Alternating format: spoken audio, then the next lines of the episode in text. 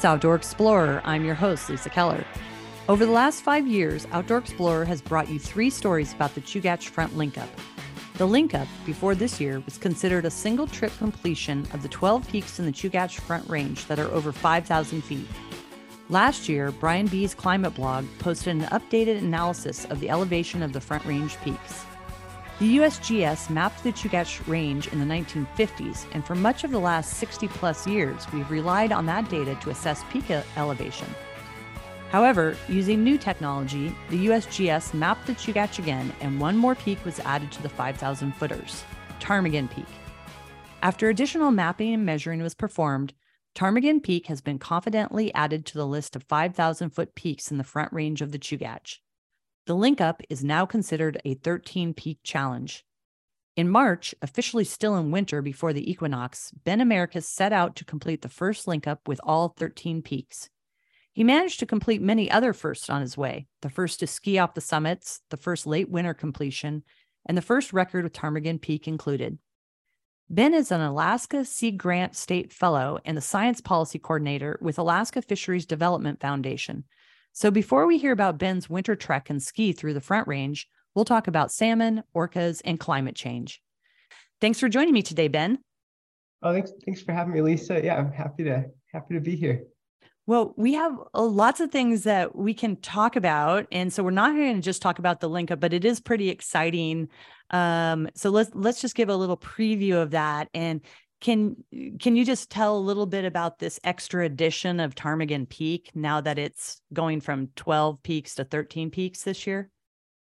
Yeah, sure. Um, yeah, so um, yeah, for me it's the it's the first peak on the link up. I think the way that most people will do the route, it's the the first peak. Um, and it's specifically the East Summit uh, was resurveyed. Um, I think last summer. Um, yeah, resurveyed, um, and it's just yeah 50 yeah 50 50 so 5050 feet over the mm-hmm. over the over the, the 5000 peak limit. But it's a, yeah it's a pretty non uh, like it doesn't add much to the link up. I'm, i think uh for the really fit people maybe like a couple an hour and a half or something like that. So uh, how how does that do you know how that surveying works? Like uh, before they thought it was under 5000 then all of a sudden it's oh wait we redid this it's over 5000 so do you know how surveying for the peaks works yeah, I think I, I forget the man's name. It was uh, it wasn't done by USGS. It was kind of just a rogue survey job. Um, yeah, I forget the man's name is on Joe Stock's little web page there, but okay. uh, I believe he used a drone. I think it's off the uh, oh. oh yeah, and um, yeah, I think calibrated it to some some point he had in the front range. But uh-huh. oh, that's interesting.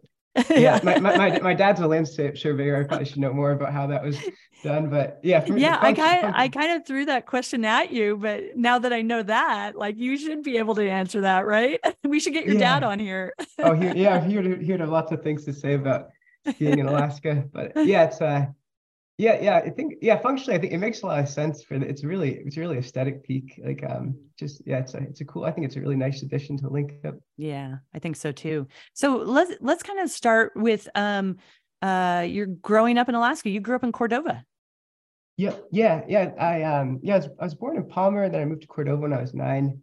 Um, yeah, Cordova is like a yeah, it's a great great place. I think uh, people that a lot of people live in Anchorage. I've never I've never been there, but uh, yeah, it's like in the summer you can take the fast ferry over, um, or no, the slow ferry. But um, yeah, it's uh, yeah, it's got a little ski hill. It's like uh, it's got a lot of a lot of different types of fish you can catch. It's like, yeah, it's a pretty pretty awesome place. I think it's like, yeah, the best place in Alaska.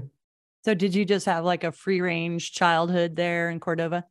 Yeah, pretty much. Yeah, like uh, yeah, a lot of like uh, yeah, my dad my dad's like a big uh backcountry skier, so we'd like do that, yeah, all all summer and into the spring. Um, yeah, it's pretty pretty free range. Uh, yeah, it's like uh, yeah, yeah, no no dog. All the dogs just run wild around the town. It's pretty uh pretty wild place.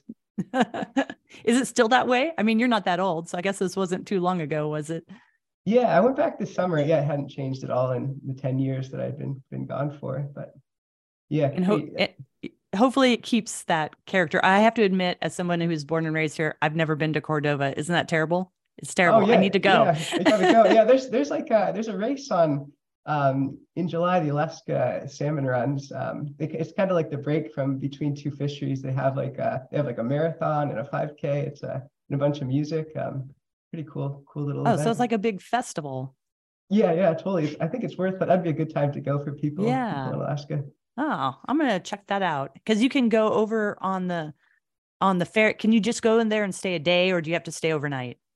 Uh, I think on the new ferry system, I think you have to stay a couple days. Probably mm. for Anchorage people, like um, a lot of times of the year you can fly for like five thousand Alaska airline miles. So it's like yeah, the flights are pretty cheap. It's like a hundred bucks or something. So wow, well that's a good option then too, for sure. Really?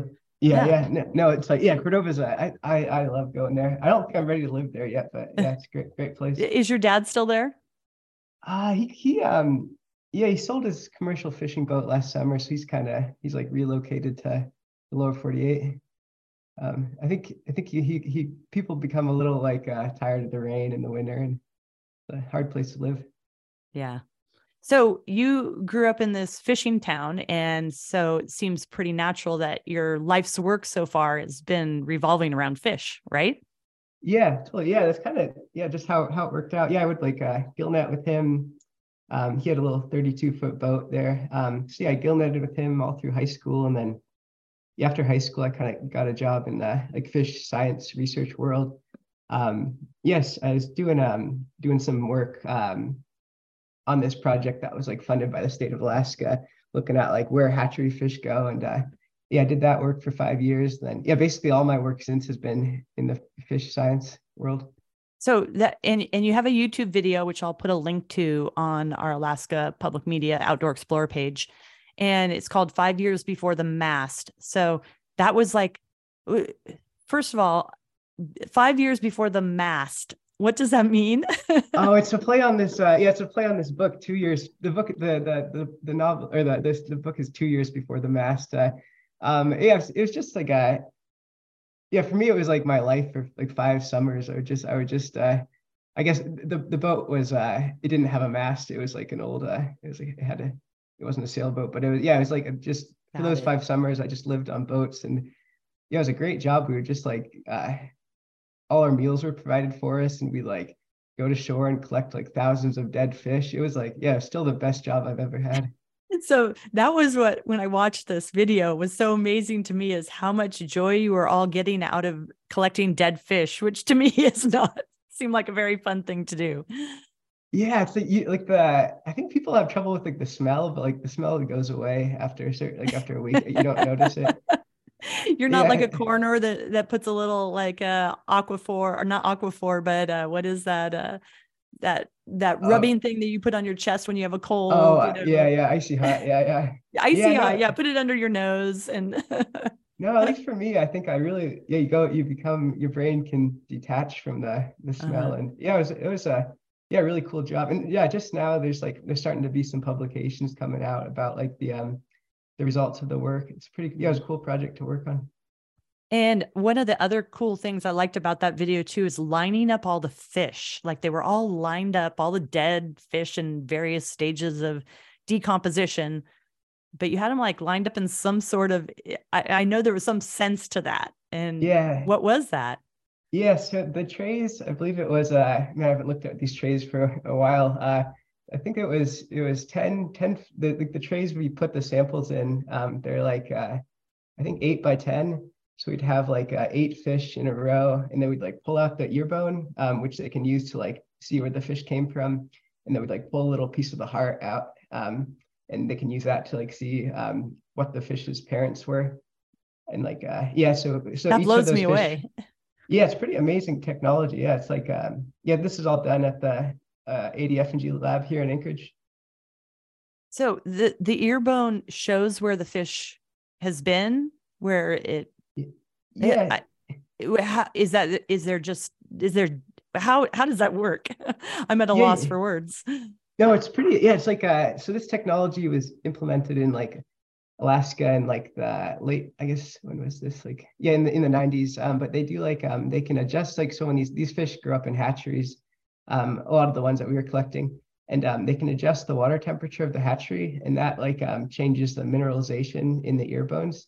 So like uh, um, when these fish come back from the ocean as adults, you can like look at the ear bone and see like essentially it's like a barcode of like light and dark bone. You Wow. can look look at the bone and see like it's from this hatchery, or if you don't see any of the barcode, you know it's a wild fish. hmm That that blows me away. I had no idea there there was something like that that could identify where those fish came from.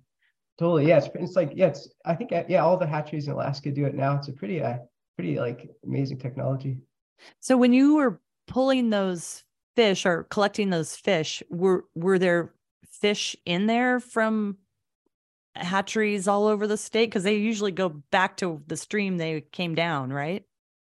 Yeah, that's the that, that's like the, the the root of the project. Yeah, they're trying to determine like um how many of the fish from the hatcheries um don't go back to the hatchery. Um Mm. yeah, the fish like um fish homing, it's like it's thought to be like magnetic, like gravitational, and then when the fish get close to their stream, they're able to like smell like smell their natal stream. But for like for different reasons, like changes in the environment or like changes in the fish, um, they can like end up in the wrong system. So like they call it straying um like if it when a fish doesn't go back to its home um and that's like that's like the, the root of the project was try to figure out how many of those hatchery fish are straying Mhm. Do you remember how many of those were hatchery fish and how many were wild salmon? yeah it's it's it's really um it's really variable across the sound so near nearer to hatcheries the proportion's higher um um and then further away from hatcheries it's lower um Mhm. but I, I think um for people interested there's adf&g has released um, a couple of publications now published they're all um, open access and published in peer reviewed journals um but and there's a lot of good information on the adf&g website too um, Oh, okay. Okay. Well, yeah, we could put a link to that. That would be great because it is pretty fascinating.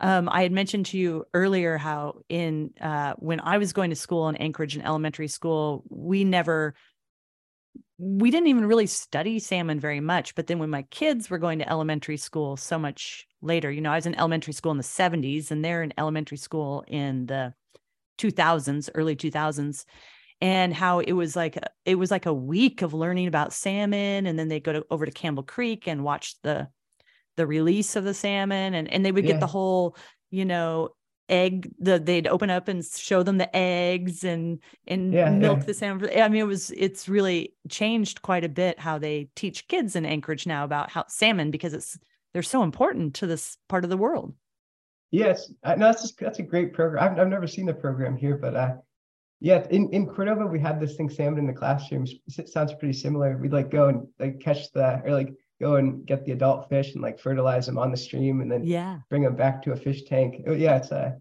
yeah, yeah. I think it's uh, it's yeah, a great way to teach kids about the life cycle and yeah, super cool. Yeah, it is. Campbell Creek, um, I just live right at Lake Otis and Tudor, and that park there has done a great job of like having educational, you know, placards or whatever out there to explain how important salmon are to the whole cycle. So I think Yeah, kid kids now, and, and you're probably in that group too, because you're fairly young, have a much bigger appreciation of how important salmon are to Alaska.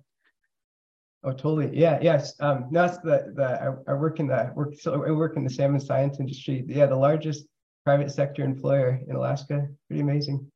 Uh, yeah. This, it- the the salmon salmon science is the largest. oh, oh, the fishing industry. Oh, in the whole. fish. Okay, yeah, yeah. Yeah, No, it- it's like it's it, it's still. I've never seen them. I like was traveling a lot last summer, but like yeah, I'm really curious to see these like urban salmon returns, like in Ship Creek and Campbell Creek. This I'm like yeah, I'm gonna. It's pretty amazing that that can exist in a in a city like Anchorage. Yeah. So so you had just recently returned to Alaska after going to school outside, right? Yeah, yeah, yeah. I went to school in yeah Montana and then uh, Oregon. Um, but yeah, I moved up. Uh, I moved up this July to Anchorage. And and you recently defended your master's thesis.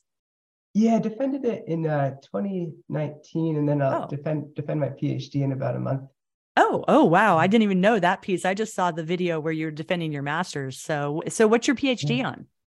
Yeah, it's like um, it's like the genetics of salmon parasites. Um, yeah, I did a lot of work on like the Klamath River, which is like the border between Oregon and California, which is like it's like a really kind of messed up river historically. It's like um, it's like yeah, really hot right now, and there's like um, five dams on it. Um, um, so yeah, there's like with the dams and with the the the heat of California and like low low water flow, there's been a lot of trouble with this one parasite. Um, the parasite's called Ceratonova shasta. Um, and it's like a, it's like a really weird parasite. It's like a, so it's like an animal. Um, it's like a relative of a jellyfish. Um, and so my PhD work was like trying to figure out the different proteins that this jellyfish uses to kill salmon.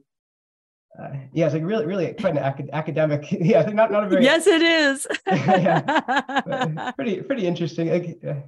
But is this so? This parasite is also becoming a bigger problem because of climate change.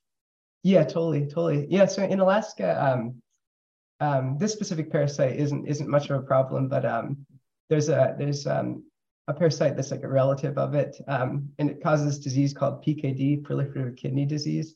Um, and yeah, with climate change, that's increasingly a problem. Um, yeah, I think I think um, one of the reasons I came back to Alaska was uh, my education's in like is in like fish diseases, and I think Alaska in the next few decades will have a lot more trouble with fish diseases as things get warm. Like on the Yukon right now, there's this parasite Ichthyophonus, which is a big a big problem. So I, it seemed like a good t- coming back to Alaska, I can apply my like education in in, a, in an impactful way here. Do you think that um, I mean, we know that in the Pacific Northwest that salmon are there's eh, definitely a problem sustaining populations because of dams and now these parasites. And so are you looking at like Alaska being kind of the final the final foothold that salmon have in the world? That's definitely how I think of it, especially yeah, like large these large wild returns. Um, yeah, I mean, there's some there's some hope though. Like in in a on the Klamath River where I, I did all did all this work. Um, this um, so January 2023 they'll start drawing down water, and then there's a yeah plan in place to take out the four of the five dams um, in the next couple of years, um, just for the purpose of salmon habitat restoration. So mm. um, yeah, I think there's there's still some hope for for yeah, salmon in lower 48. But yeah, I mean, nothing like nothing like Bristol Bay or even the right. Copper River exists down there. Mm-hmm. Um, and, and, what do you think like this year in the Pacific Northwest and California in particular, um, with the amount of precipitation they've had over the winter, it, how does that impact salmon? Like when you have so much precipitation, that's probably got to be, I don't know, is that just as bad as not enough? I think it's my my expect. I think it's good. I think it'll be okay. a yeah good year. I was looking at yeah, there's like the Klamath Mountains, which like feed into the river there. They're all at like 200 percent or something, and uh, mm-hmm. like yeah, historically there's been like even the last five years, there's been a lot of conflict between like potato farmers and ranchers in in the area and and these um like local tribes that um get local tribes they want to preserve a certain water level for fish habitat but like the ranchers are also promised a certain allocation of the water. So I think, um, I mean, this year is just a great year that everybody gets enough water and the fish get enough water, and it, hopefully it'll be a bit colder. Mm-hmm. I, I, mm-hmm. think, yeah, um, yeah, I think between this this year and the dam coming out, I feel feel positive about this fish. Did, I, I, this is kind of a total aside, but since this, I just read this article about that southern pod of orcas up in, yeah. um, yeah, and how they their main prey species is salmon and so then they were looking at that because the salmon runs are so low that they're starving. But then on the other hand, too, they're so inbred because in the 70s, all these baby orcas were stolen. And so they don't have a, a lot of genetic diversity. Um, and then they're not able to switch to a different prey like the Alaskan orcas. The northern pod is like eating seals and sea otters yeah. and things like that. So yeah, what what is the is, is there like a hit that you've seen uh, orcas trying to eat the salmon also taking but not enough salmon for humans and orcas and yes yeah um yeah no that's it's I, I agree it's wild it's wild biology that like these like yeah the same species like has evolved in these really different ways like and like yeah, yeah. like a, a, orca will starve before like a resident orca will starve before it will eat a marine mammal. Yeah. Yeah uh, and that doesn't make sense, does it to us? It doesn't make sense because we eat anything, I yeah. guess. Yeah, yeah, or, yeah, more depth. Yeah, it's like uh yeah, there's you know, there's definitely conflict there and among amongst humans. Like there's a yeah, there's like a lawsuit um, right now going on in Washington, um, um, kind of um, looking at how um, there's some yeah some some some contra- some conflict over people in Alaska catching the fish that oh, those oh, right. orcas eat. Um, yeah, they're trying to stop the fishing in southeast because, but it, they're not even the same salmon, are they? That end up in the Pacific Northwest. I think that's what the southeast fisher people are saying. Yeah, that's that's my understanding of it too. Yeah, it's it's really um they they can use like um genetics to see where the fish come from. I think it's yeah, it's a really low proportion of those fish um are are eaten by are eaten by those those south Mm-hmm. southeast orcas. But um yeah, I mean like the yeah, the, I think those those orcas are listed as threatened, right, under the Environmental Species Act. So Yeah. or Endangered Species Act. So it's a yeah, I think it, it's the, the legalities get get kind of complicated, and it allows um, restrictions to be put in place.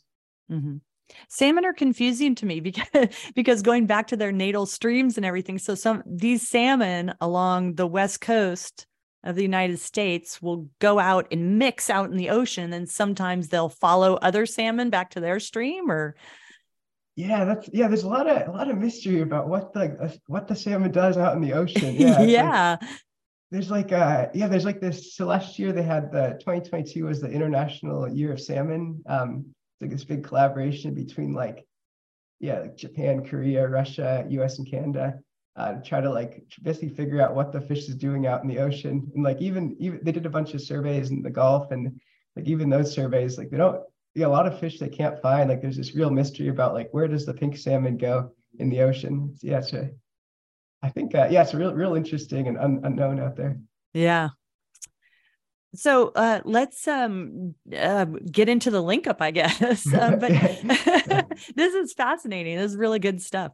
Um, so um, you, so growing up in Cordova, you obviously you said you spent a lot of time in the mountains with your dad and everything because that's kind of another unusual thing. Uh, what you did with the link up, and I'm not sure it's the first time anybody's done this, but you brought skis with you.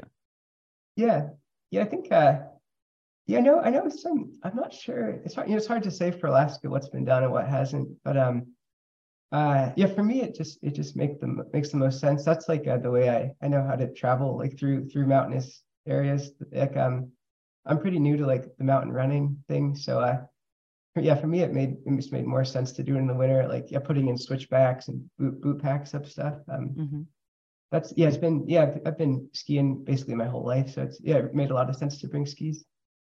So when was your so you, so you knew that there were 13 peaks and yeah. it- yeah and that that was starting this year. And when did you kind of make this decision because uh you made an attempt. So let's talk about your first attempt and when when that started. Yeah. Um, so um, yeah, I, I've, this I've been thinking about this for a couple of years, even before I moved up here. Um, my friend uh, Miles Notek, he did the he did the link up in 2018. Um, yeah, and, so it was kind of on my radar. I was like, I knew I knew it hadn't been skied before. Um, and then yeah, I moved up in July, and I, I knew I was like pretty my like geography is pretty bad. I like knew like flat top and then I knew like Pioneer Peak, and then like everything between the two was just unknown. Uh,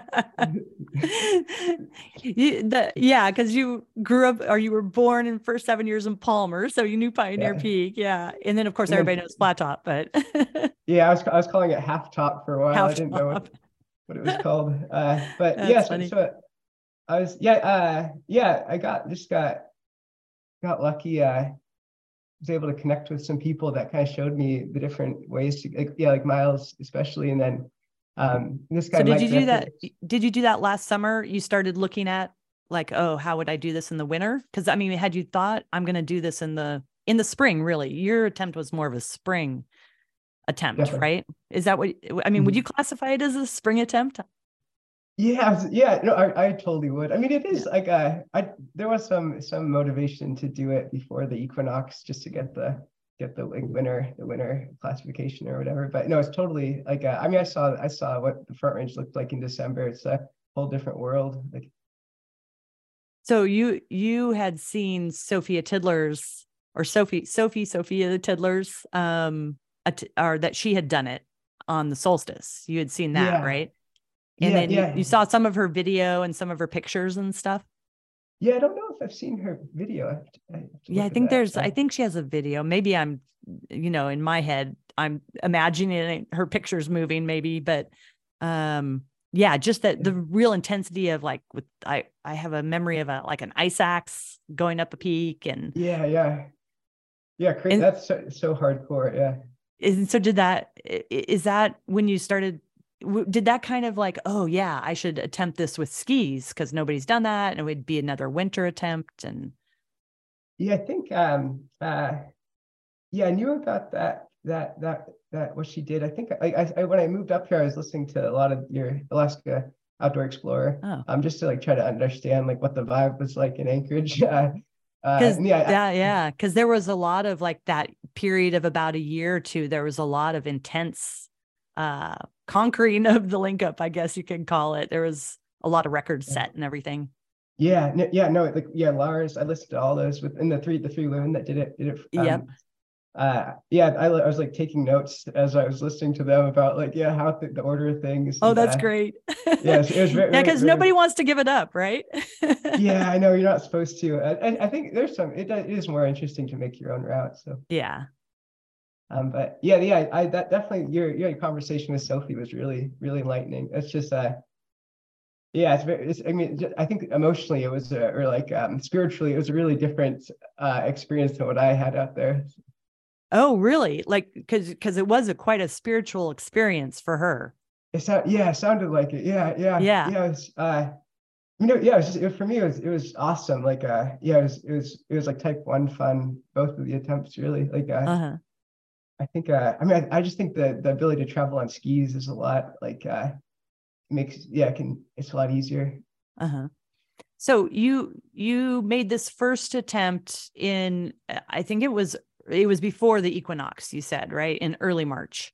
Yeah, I think it was uh it was late February. Oh, okay. Uh, yeah, yep. Yeah, uh yeah, yeah. And, and you had a friend who did the like the first four peaks with you? Yeah, yeah, my friend, yeah, Abe Meyerhofer. Um, yeah, he's uh, uh I, I went to elementary school with him in Palmer actually, and then we. Oh, we cool.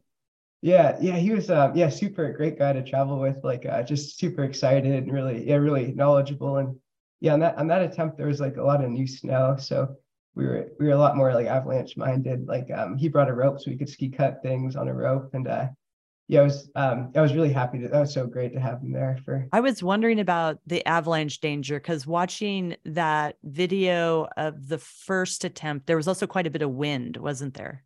Totally. Yeah, that's that's kind of ultimately what what shut me down. Um yeah, it was yeah, it was like a lot of new snow and then um and then like uh 12 hours in the wind picked up and then like every gully that I would cross would avalanche and they were getting like progressively bigger and I don't know, it's not it was like uh if if I don't know, it's yeah, it seemed I was like I was like I could keep going further, but this might slide, but it won't kill me. It's like oh. how are you gonna how are you gonna weigh all that? Yeah. Oh, I, I really don't want you to be on that list. yeah, no, no, abs- no. It's, it would have been a failure just to get caught and get caught in one. So I, yeah, I just pulled the plug. You are listening to Outdoor Explorer on Alaska Public Media. I'm your host, Lisa Keller. We are going to take a short break, and when we return, we'll hear more from Ben Americus, who completed the new 13 peak Chugach front link up in March. You're listening to Outdoor Explorer on Alaska Public Media. Find the show anytime as a free podcast in the iTunes Store or connect with us online at alaskapublic.org.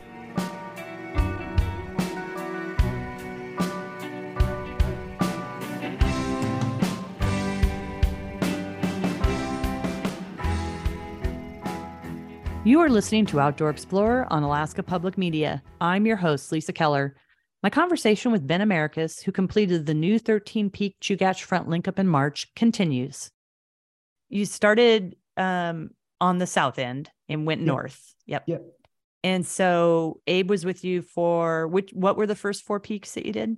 Yeah, uh, Ptarmigan, and then south and north Yuyanq' Ch'ex, and then um, avalanche. Um, mm-hmm. And then we, yeah, the final, the final bit he did with me was skiing this this line called uh, Thin White Line on Avalanche. It was just like we, it was like totally dark out. It was just an awesome, awesome experience. It was like yeah, like ridiculous powder skiing. Like oh. yeah, it was like uh, that's like that that experience will definitely like that. That's like one of the things that stuck with me in this mm-hmm. when I think about it. And then and then you were up on Williwaw, and uh, in the video you can you can see how the wind is blowing pretty hard. Yeah. and and you you commented before you decided to to bail, you you commented on the wind was getting pretty bad. And then you had to make this decision this isn't going to work. Yeah, yeah, totally. Um, yeah, I- kind of knew it even from Williwaw there Yeah. that it was. Um, but yeah, Williwaw, the the next section you're you're on a ridge, so it's somewhat more protected for Mhm. you don't have to cross any really giant avalanche slopes. Um, but uh, I was also like um pretty low on food. Like uh, I was yeah, I would have been, I would have probably had no food for the last like ten hours, and that was like uh, I don't know. I was wondering about that because in the second half of the video, once you start, you you you say like, I, I think I'm going to go ahead and try to make an attempt tomorrow, and here's my food. And I thought, oh, I wonder if he was low on food. I totally thought that. Yeah, yeah, like he did not have Yeah. enough food on that first attempt. no, it's hard. It's amazing how much you eat out there. It's like, uh, yeah, it's like uh, you always, yeah, like both times I started it, and it was like this pack is ridiculous. I gotta just dump half this food, and then, yeah, super. I basically ate all of it in the second Wow. attempt. Still, like, yeah. So, so when you're figuring out food for something like that, what is your priority with food?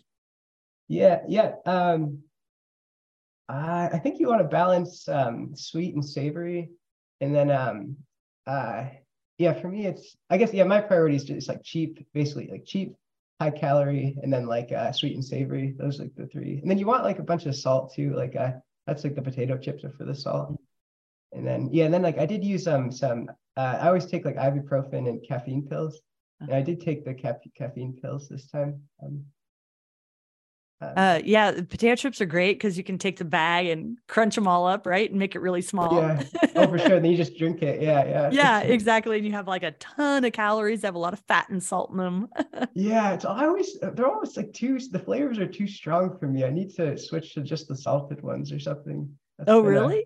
yeah, I don't something about being out there that long. You like I, I get like it's like oh this barbecue flavor is too intense, but Oh, I agree. I have to have like if I'm doing an ultra or something, and uh, I love chips. That's like my favorite thing to have, like especially deep into a, a longer race. But I could Yeah. not do any. I'd have to do just the plain potato chips. I can't do the barbecue or the sour cream and chives or whatever.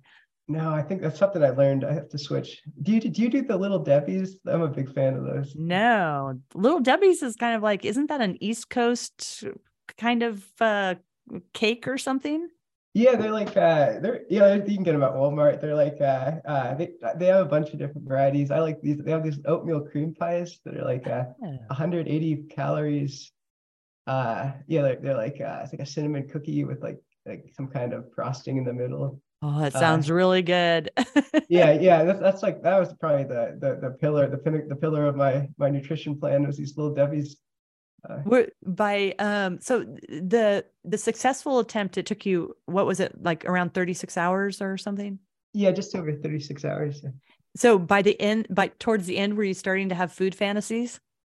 Not I was pretty well fed. Uh Yeah, but don't you just like Yeah. don't you just get this ah, I want a burger and some fries and I have before, not yeah, Oh. not not up, not up there. Yeah, I was I was pretty sick of that. Yeah, I was just like, I was really sick of eating the potato, the barbecue potato Oh. chips at the end. that was yeah, yeah. And I was I was trying to get under 36 hours, so like uh the last couple hours I didn't really eat. I was just like ra- trying to race there at the end. I didn't really eat too much. Um, Uh-huh. it was it was a really fun way to end it though. Like like really, I mean, you, you want to like end it for me like not on a slog. You want to end it like on a like racing to the finish. So it was like the timing was really good for that. But I was yeah, I think I was like 20 minutes over. so uh, where where did you come out?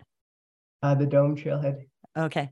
Uh, Yeah, I came to Kishla was the last one, and then um I came out at the dome trailhead, and uh, Abe, who had joined me for the first attempt, he like met me at the at the trailhead there. Um, it was like uh yeah, I think just it was like yeah, I know I didn't know he was coming to to meet me there, and he like wanted to make sure I didn't crash my car driving home. Oh yeah, that's probably a good thing. So you came out the dome trailhead at, up at Stuckagain Heights Yep, exactly. Yeah. Because you know you can come down through the tank trails, but you can get in trouble for that if you don't have a permit. So Yeah, yeah. I, I knew Sophie did that. Um, she did. She ended at uh the what's that Snowhawk? oh yeah, right, Snowhawk. Yep, up Arctic Valley Road. that, that's like in my mind that's a more aesthetic link up because you end it's like you do the full you do the full front range like you end you end further north but Uh-huh. i just i just never been there before so i didn't want to risk it So in your final attempt was uh or when you made the second time, that was past the equinox, right? It was late Uh, March or oh, that was march 11th Oh, so it was so it's still a winter. yeah t- t- I mean, it was it was like it was full spring conditions but yeah well, it was it, yeah before the 21st Okay. Okay. Cause I was I was again thinking, so you have kind of all these records because it was kind of I was thinking, well, you have the first time uh when it's 13 peaks. So you've essentially set a record now, which in the summertime will probably be annihilated, right? yeah yeah yeah, yeah. La- lars will do it in like 12 hours or something exactly. Yeah, you know he's already thinking about it. oh for sure yeah And then you have the- you were the first person to use skis, as far as I know, because just you and Sophie are the only ones who've really done it in winter conditions. Let's say, right? Yeah, yeah, that's my knowledge of it too. Yeah, I think. Yeah. Um, and and, and it's, I mean, it's, it's like I don't think anybody just in a big ski tour would do that route. Um, just because some of the summits are a little contrived and. hmm uh, Um, I saw so a couple things I wanted to ask you about that I noticed during the video um, was that at one point there were some some human tracks up that you followed and you said thanks to two people I think I can't remember who it was thanks to but what Yeah, what tell me about that yeah, that was um. So um, those tracks were set by my friends like Sean and Alex. Um, uh, so they, I think like four four days earlier, they had skied that the North Couloir on North Yuyanq' Ch'ex, which is like the crux of the whole. For the route that I did, it's like the crux of the whole thing. Like it's pretty steep and like there's like a down climb at one point. I mean, I, I down climb it like uh, people other people I've skied with have, have skied it, but uh, it's like really yeah, it's like it's like the most technical part of the route and um yeah, it was just like really great to have some. They, they had done it a couple of years, like, yeah, a couple days prior, and um, they like told me the conditions. But it was kind of like a. I but by the time I got there, the conditions I think had changed a little bit. I was like, uh, it was a lot firmer than what they had described. So uh-huh it was like kind of kind of. I guess the term is sandbagging, but it was like. Uh, I was uh, yeah, I was a little, little, little. I was like, I was kind of traumatizing that first ski, and then I was like pretty cautious for the rest of it after that that descent. Mhm. um did you take did you take a stove at all for any hot fluid Yeah, yeah, I had a jet jet boil and I used it like every 12 hours. So um Mhm. to- yeah. And then um I was I had this stuff, um it's like a horchata mix. I feel like that that was really nice. I, I drink that when I use the stove. Uh-huh. That, that sounds really nice. I love horchata. So Yeah, I think, I think it's got a lot of fat fat in it. So it's like good, yeah, it's, like good balance. yeah. And, and then so then another time you found some sheep tracks. Yeah, that was on yes, that was uh that was the ridge between uh hidden yeah, hidden I'll just keep it vague. That, that was a, that was on. Hidden Peak. Uh uh so uh yeah so those were that was like super lucky. I'd been to hidden peak like three times before and like it was really complex. I think it's it's probably even more complex in the summer but like it's all these like gullies and um yeah i'd been there three times and basically gotten lost every time before. I, and then uh yeah this time i just like it was dark out and i just like had to cross all these gullies and i just like blindly trusted these sheep tracks and they like yeah they obviously knew where they were going because it was like the ideal ideal route I mean, that's when I saw that, I was like, oh, that is so lucky. Cause yeah, the sheep, of course, are going to know the best route to get where you need to go. Right. Yeah, this and I think people that like, like you you you you probably already knew this, but I'm so new to the front range. It's just like it's like wow, there's like there's a trail here. Like there's it's it surprised me that that, that, that that's a good way to navigate. Yeah. Did, did you see anybody else up there when you were doing it? Uh Any other human beings? Yeah, yeah. Uh there was a snow machiner uh near Avalanche by Powerline Pass. And then Mhm. he just like waved to me and saw if I was okay. But that was like the only social interaction the whole the whole time. Because because the second time that you did it, you Abe didn't come with you in the beginning, right? You just went on your own. Yeah, yeah. Um, yeah, it was the same weekend as the USIC, so Abe was uh, skiing there. But uh, Okay. Yeah, yeah. Uh, my buddy Drew dropped me off, and then yeah, the rest of it was all all alone. Oh no, there was a guy um at the base of South Yuyanq' Ch'ex, someone at Rabbit Lake. Um, so yeah, there was I guess two people out there. Hmm. So um so those are the renamed North and South. Um and it it's Yam Yamchuk. Is that how you Yeah. pronounce it? Yeah, I think in in the video I I botched it both times. I think, but it's uh Yu Yonk Check. I think Yu it's, uh, Yamchuk. Yeah. That's uh, I'm so glad those were renamed. totally, totally. Yeah, Yeah. yeah, no, it's uh it makes sense. yeah, it does. Uh, and so did you did you try to start right when the sun was coming up or did you start a little early hoping to get the most amount of light in your trek because you probably had some sort of idea of you were trying to get under 36 hours so you were pretty Yeah. confident that you were going to be around that mark so of course there's going to be some of that time is going to be in the dark Yeah, yeah. I think um I think I was just trying to maximize sleep the night before. Um and I think just just my naturally I wake up at like 8 a.m. So uh I, I think I was just trying to sleep in, like just sleep in and then start at a comfortable time for me because the crux of it is really that that for me it was that North Yongchek couloir. So that Mhm. was going to be in the daylight regardless of when I started yeah um and then i yeah it, it worked out pretty well like um the part in the dark um like i i don't know i knew most of it pretty well.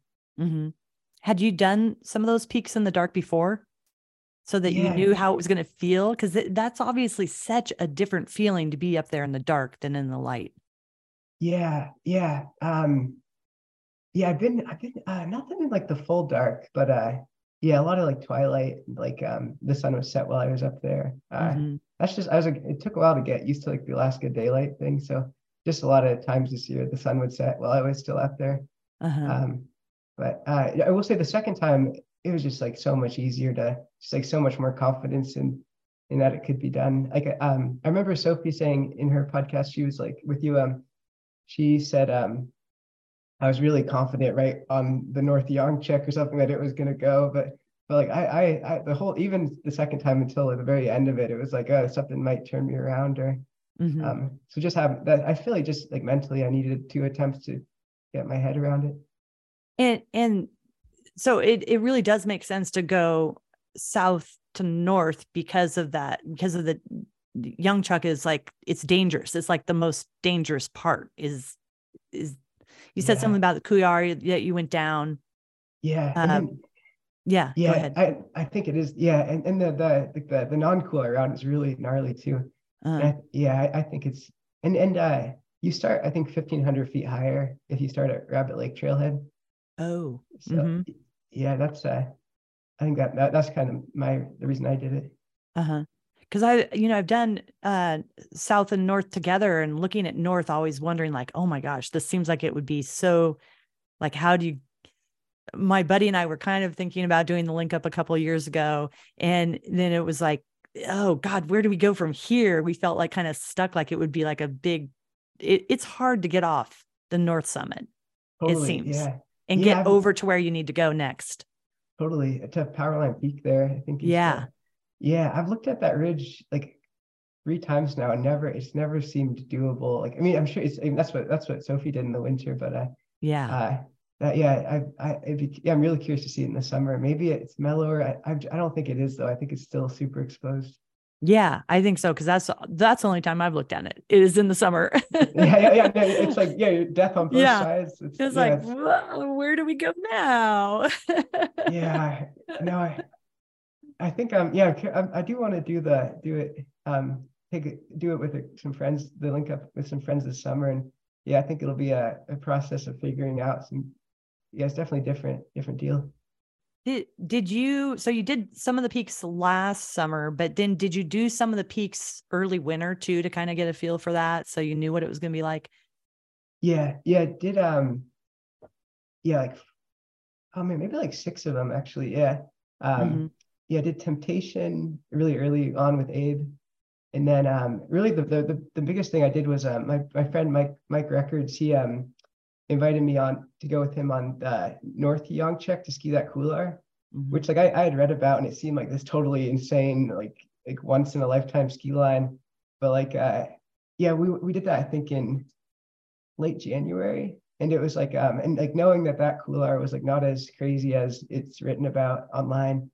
Um, that's really what kind of unlocked the route for me. Um, Ah, yeah. and yeah, no, it is like it's such a just like independently that ski line. It's like such a beautiful. Yeah, it's, it's such an aesthetic ski line. Uh huh. Um, one thing you don't have to worry about in the winter, obviously, is bears, right? Yeah, totally. Know, yeah, yeah, I know. Coming out those trails, it's like, yeah, it's spooky. That is the piece that's like on that north end, coming through all that alder brush and everything. I'm like, oh man, this is this would be scary. yeah, when you're in the dark, you're all you're all destroyed from yeah. Yeah, exactly. So you did get a, a little bit of sleep during the trip, right? Yeah, yeah, that's a mistake. I think that was like uh, I didn't want to. I didn't want to sleep, and then this like that was yeah, your twenty minutes. I know. Like, yeah, yeah, yeah. No, the twenty minutes. I think it was fixing. I had to fix my feet all these times. So, but uh, yeah, the the sleep was like uh, I was trying to figure this out. Like uh, yeah, sometime I would just sit on my backpack, and then you just wake up. You, I just you just like wake up sometimes you don't know how much like, like sit down and then wake up and then you don't I had no idea how much time had passed. Like it could have been an hour, two hours. Like I think it was only like I was looking at the the track line. It was only like 10 minutes, but but you wake up probably in a panic, right? Yeah, you, you feel great. Like you like like yeah, like seven minutes you wake up, you feel awesome. But uh, uh-huh. yeah, that was that was like it's like like what's that? There's that disease like narcolepsy where oh yeah, yeah. Yeah, it's like almost like the second time I was just like booting up uh East Tanaina, and I was just like like with my crampons on, I had like laid on the snow, then woke up like totally like wow, that's crazy.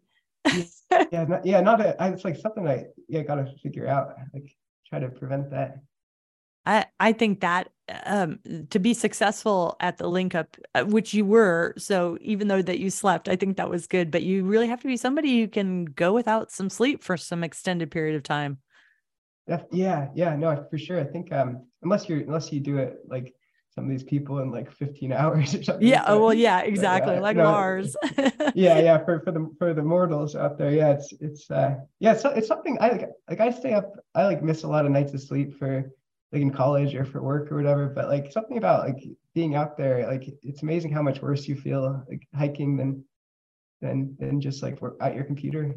And then also just like um as you start to we we just know that as you start to not get sleep your decision making process is really going to suffer yeah and that was that really happened in this uh, I, I can look at the track line and see like three or four points where i made bad decisions at the end where where I, if i was probably sharper i would have would have done better uh-huh so, so it does sound like you're um, like any good athlete. You're looking back at it and you're going, okay, I could go a little bit faster here. I could go a little bit faster here. So, you said that you were talking about maybe doing it with friends in the summer, but um, are you thinking about making another winter uh, stab at it? Uh, pro- probably not. Not. I mean, it would be cool if some, I think it could go like I really think it could go under 24 hours in the winter. I'd be like, that's like totally, totally with like within the realm of possibility with by somebody. And maybe if somebody like I, I and I know there's people that are looking to ski it pretty soon, like maybe in the next month here. Mm-hmm. So I think maybe if they if they beat go faster than me, I'd be more motivated. But do you think that do you think the skiing was is the key to going faster on it in the winter? Yeah, I do. Yeah. And yeah, to really to get I mean it's tricky because you got to balance like uh safe conditions, but I think I think it's yeah, I, I don't think I could do it without skis in the winter. Mm-hmm. Wow. Um, so uh besides the link up, do you have any other big things that you're you got out there that you want to give anybody heads up about? Any big adventures? Yeah, nothing, nothing too big. Yeah, just try to try to see, yeah, to see more of Alaska yeah, I was been telling people I, I hear that I hear there's great mountains outside of the Anchorage area. I, I haven't seen any of them yet, but yeah, try to see some other spots. And people say Anchorage isn't really Alaska. oh, it's I mean it's all you, it's like all you need is right up there. I know. Yeah. I'm like people who don't understand Alaska say Anchorage is not Alaska. yeah, it's it's definitely more than enough challenge for me just in the yeah. range. But yeah, no, I I I, I want to go. I got some trips planned to like uh yeah, like different different ranges, just short short weekend trips. What what is the difference between like um, having grown up in Cordova, very small town, to access anywhere else? You know, you have to catch a plane or a boat to get out, and now being here in like a big urban area with this huge I mean, th- there's a huge playground in Cordova too, but it's maybe a little tougher to access. I don't know. Yeah. Oh no, absolutely, absolutely. Yeah. Okay. There's like uh you kind of there's like a, a range with like four thousand foot mountains, like the Heney Range, which is like amazing ski mountains. Like uh people, yeah, like the the faces are so aesthetic. Uh, but they're only like yeah, what I think actually three thousand feet tall is the, the the highest one. Oh wow. Um, and but there's like if you have a snow machine, you can get out get out to the delta there, and then you're you're skiing like the same same mountains as the heli skiers. And, Mm. um, but yeah, I mean it's it's uh yeah, the, the I, I think Anchorage has the best ski access in Alaska, probably. really? Oh, that that sounds really good. I like that. Yeah, I, I haven't I haven't seen any of seen any of it, but just just from what I hear about, it's like yeah. I just think we're going to be uh, the place to go. We are going to be the last stop after climate change just sweeps across the rest of the United States. You know, you got to come to Alaska because we got it going still. I agree. Yeah, it's a cool city too. Yeah, it's, it's like Anchorage, especially. Yeah, it's I think it's uh yeah really I'm, I'm really I'm, I want to live here for the next ten years or so. Like I think it's a yeah, good place to be. Do you have to are you are you going back to Oregon to defend your PhD or what do you have to do for that? Yeah, I'll go back in like um, about a month. Uh, I'll go back. Um, and then yeah, there's a route uh, in or in in uh in I guess in Washington I want to do while I'm down there on Mount Rainier. Um, but uh yeah, uh, I'll go back in Oregon. Um, yeah, at the end of May, Uh-huh. and, and then come back, then move back to Alaska. But only 10 years. You're only going to stay here 10 years after that. Oh, it's, it's a good, good chunk of time. Yeah, assess assess the, the status of things. But yeah, I mean, it takes like it takes like that long to make an impact in like I don't know in your job or in your even you're just or really like to to see all these places. Like it's it's been like kind of overwhelming. Like like you can't you can't see it all in a year. Like yeah, I I I have never been to like you know, the North North Slope or like Nome or any of that area. Mm-hmm. So maybe there's some trips up north too that you can put together and Yeah, yeah. Do some yeah. challenging stuff along there. I mean, there's lots of people who've done lots of challenging things through river rafting or, you know, traversing big swaths up there. Oh, for sure. Yeah. No, it's like uh yeah, what an amazing like uh yeah, the Kigluaiks up in Nome, those like yeah. Um is it Thompson Peak, the tallest or that's not it. Yeah, the tallest mountain the Kigluaiks there. It looks really nice to ski. Uh yeah, I've, I've been watching those like um yeah, the those Luc Mehl videos. Oh yeah, Uh, yeah. I've, I've been watching all those. I've been listening to the Fern Line for the last for the last 10 years. I've just been like fantasizing about Alaska. So there's a lot- lot to and, and you're an Alaska boy. You just had to get back here. Yeah, definitely. And I, I feel like leaving, if you leave and come back, you can like re-experience it, like appreciate it. You, I think that's true. And and uh, you know, when I went outside for college too, and didn't really appreciate it until I came home. So, and then left and traveled for a while for three years in and out of like s- ski places, Park City and Telluride and stuff. But I always wanted to come home. And when I got home in the early '90s, it was like, yep, I'm not leaving. This is where I belong. Yeah, I'm sure it's a different, even in the early 90s, probably a different place than it is now, too. Like, it's it's really crazy but i i grew up in the chugach because my dad took us out there all the time and we were skiers i skied at arctic valley and most i mean we hardly ever went to girdwood to ski it was arctic valley where we skied and um i've given up skiing my brother's still a big skier and he said nope once a skier always a skier and i'm like well i don't have the gear anymore so easy way to stop. Yeah.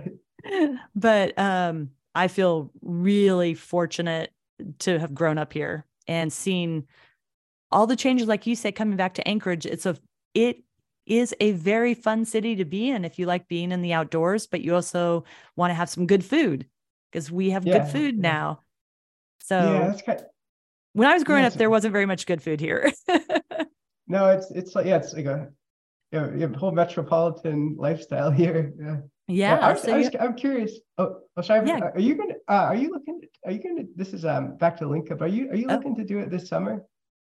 Uh, no no it, Okay. it won't happen this yeah so um i don't know i i i get a little bug that i want to do it i get excited when i talk to people who've done it and then i just eh, get sucked into life and don't get out there and and you know uh check it out and see where i might want to go but i do i do have a friend Um, and she and I, Jackie Minjay, she and I have talked about doing it together before. So cool.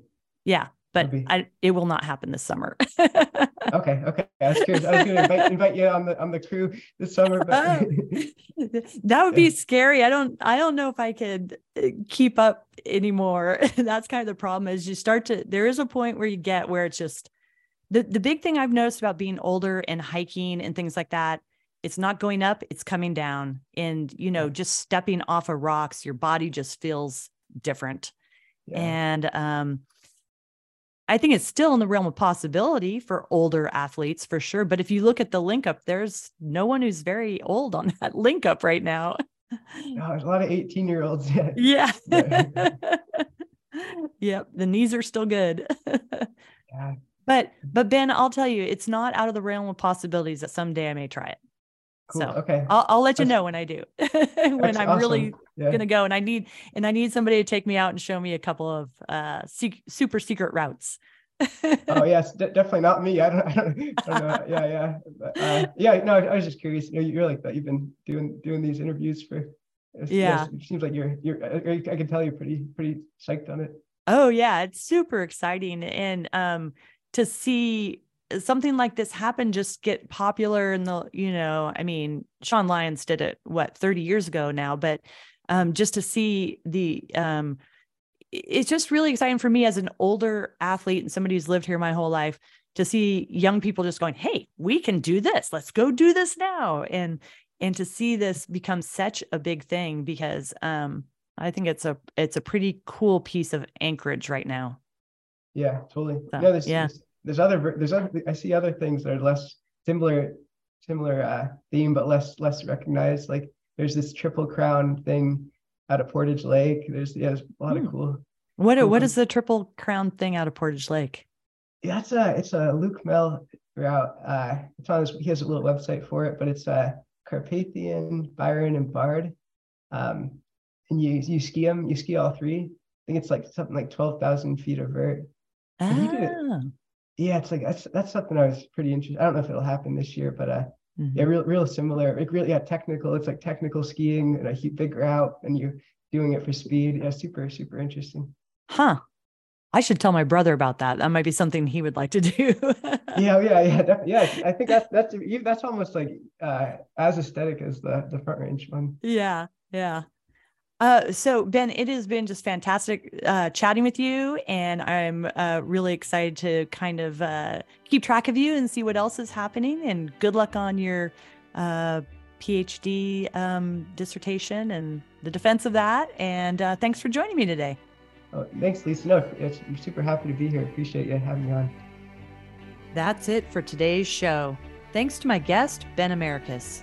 You can find pictures and links to Ben's Chugach Front Link Up video, Joe Stock's Chugach Front Link Up website, and the shows we have aired about the Link Up on the Outdoor Explorer page on alaskapublic.org.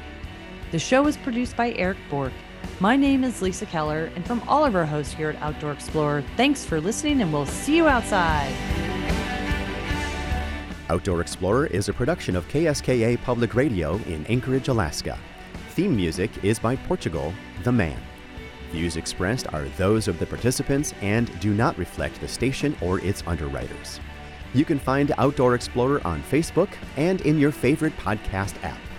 To see what's coming up on Outdoor Explorer and add your voice to the conversation, go to our website at alaskapublic.org. Life informed. This is Alaska Public Media.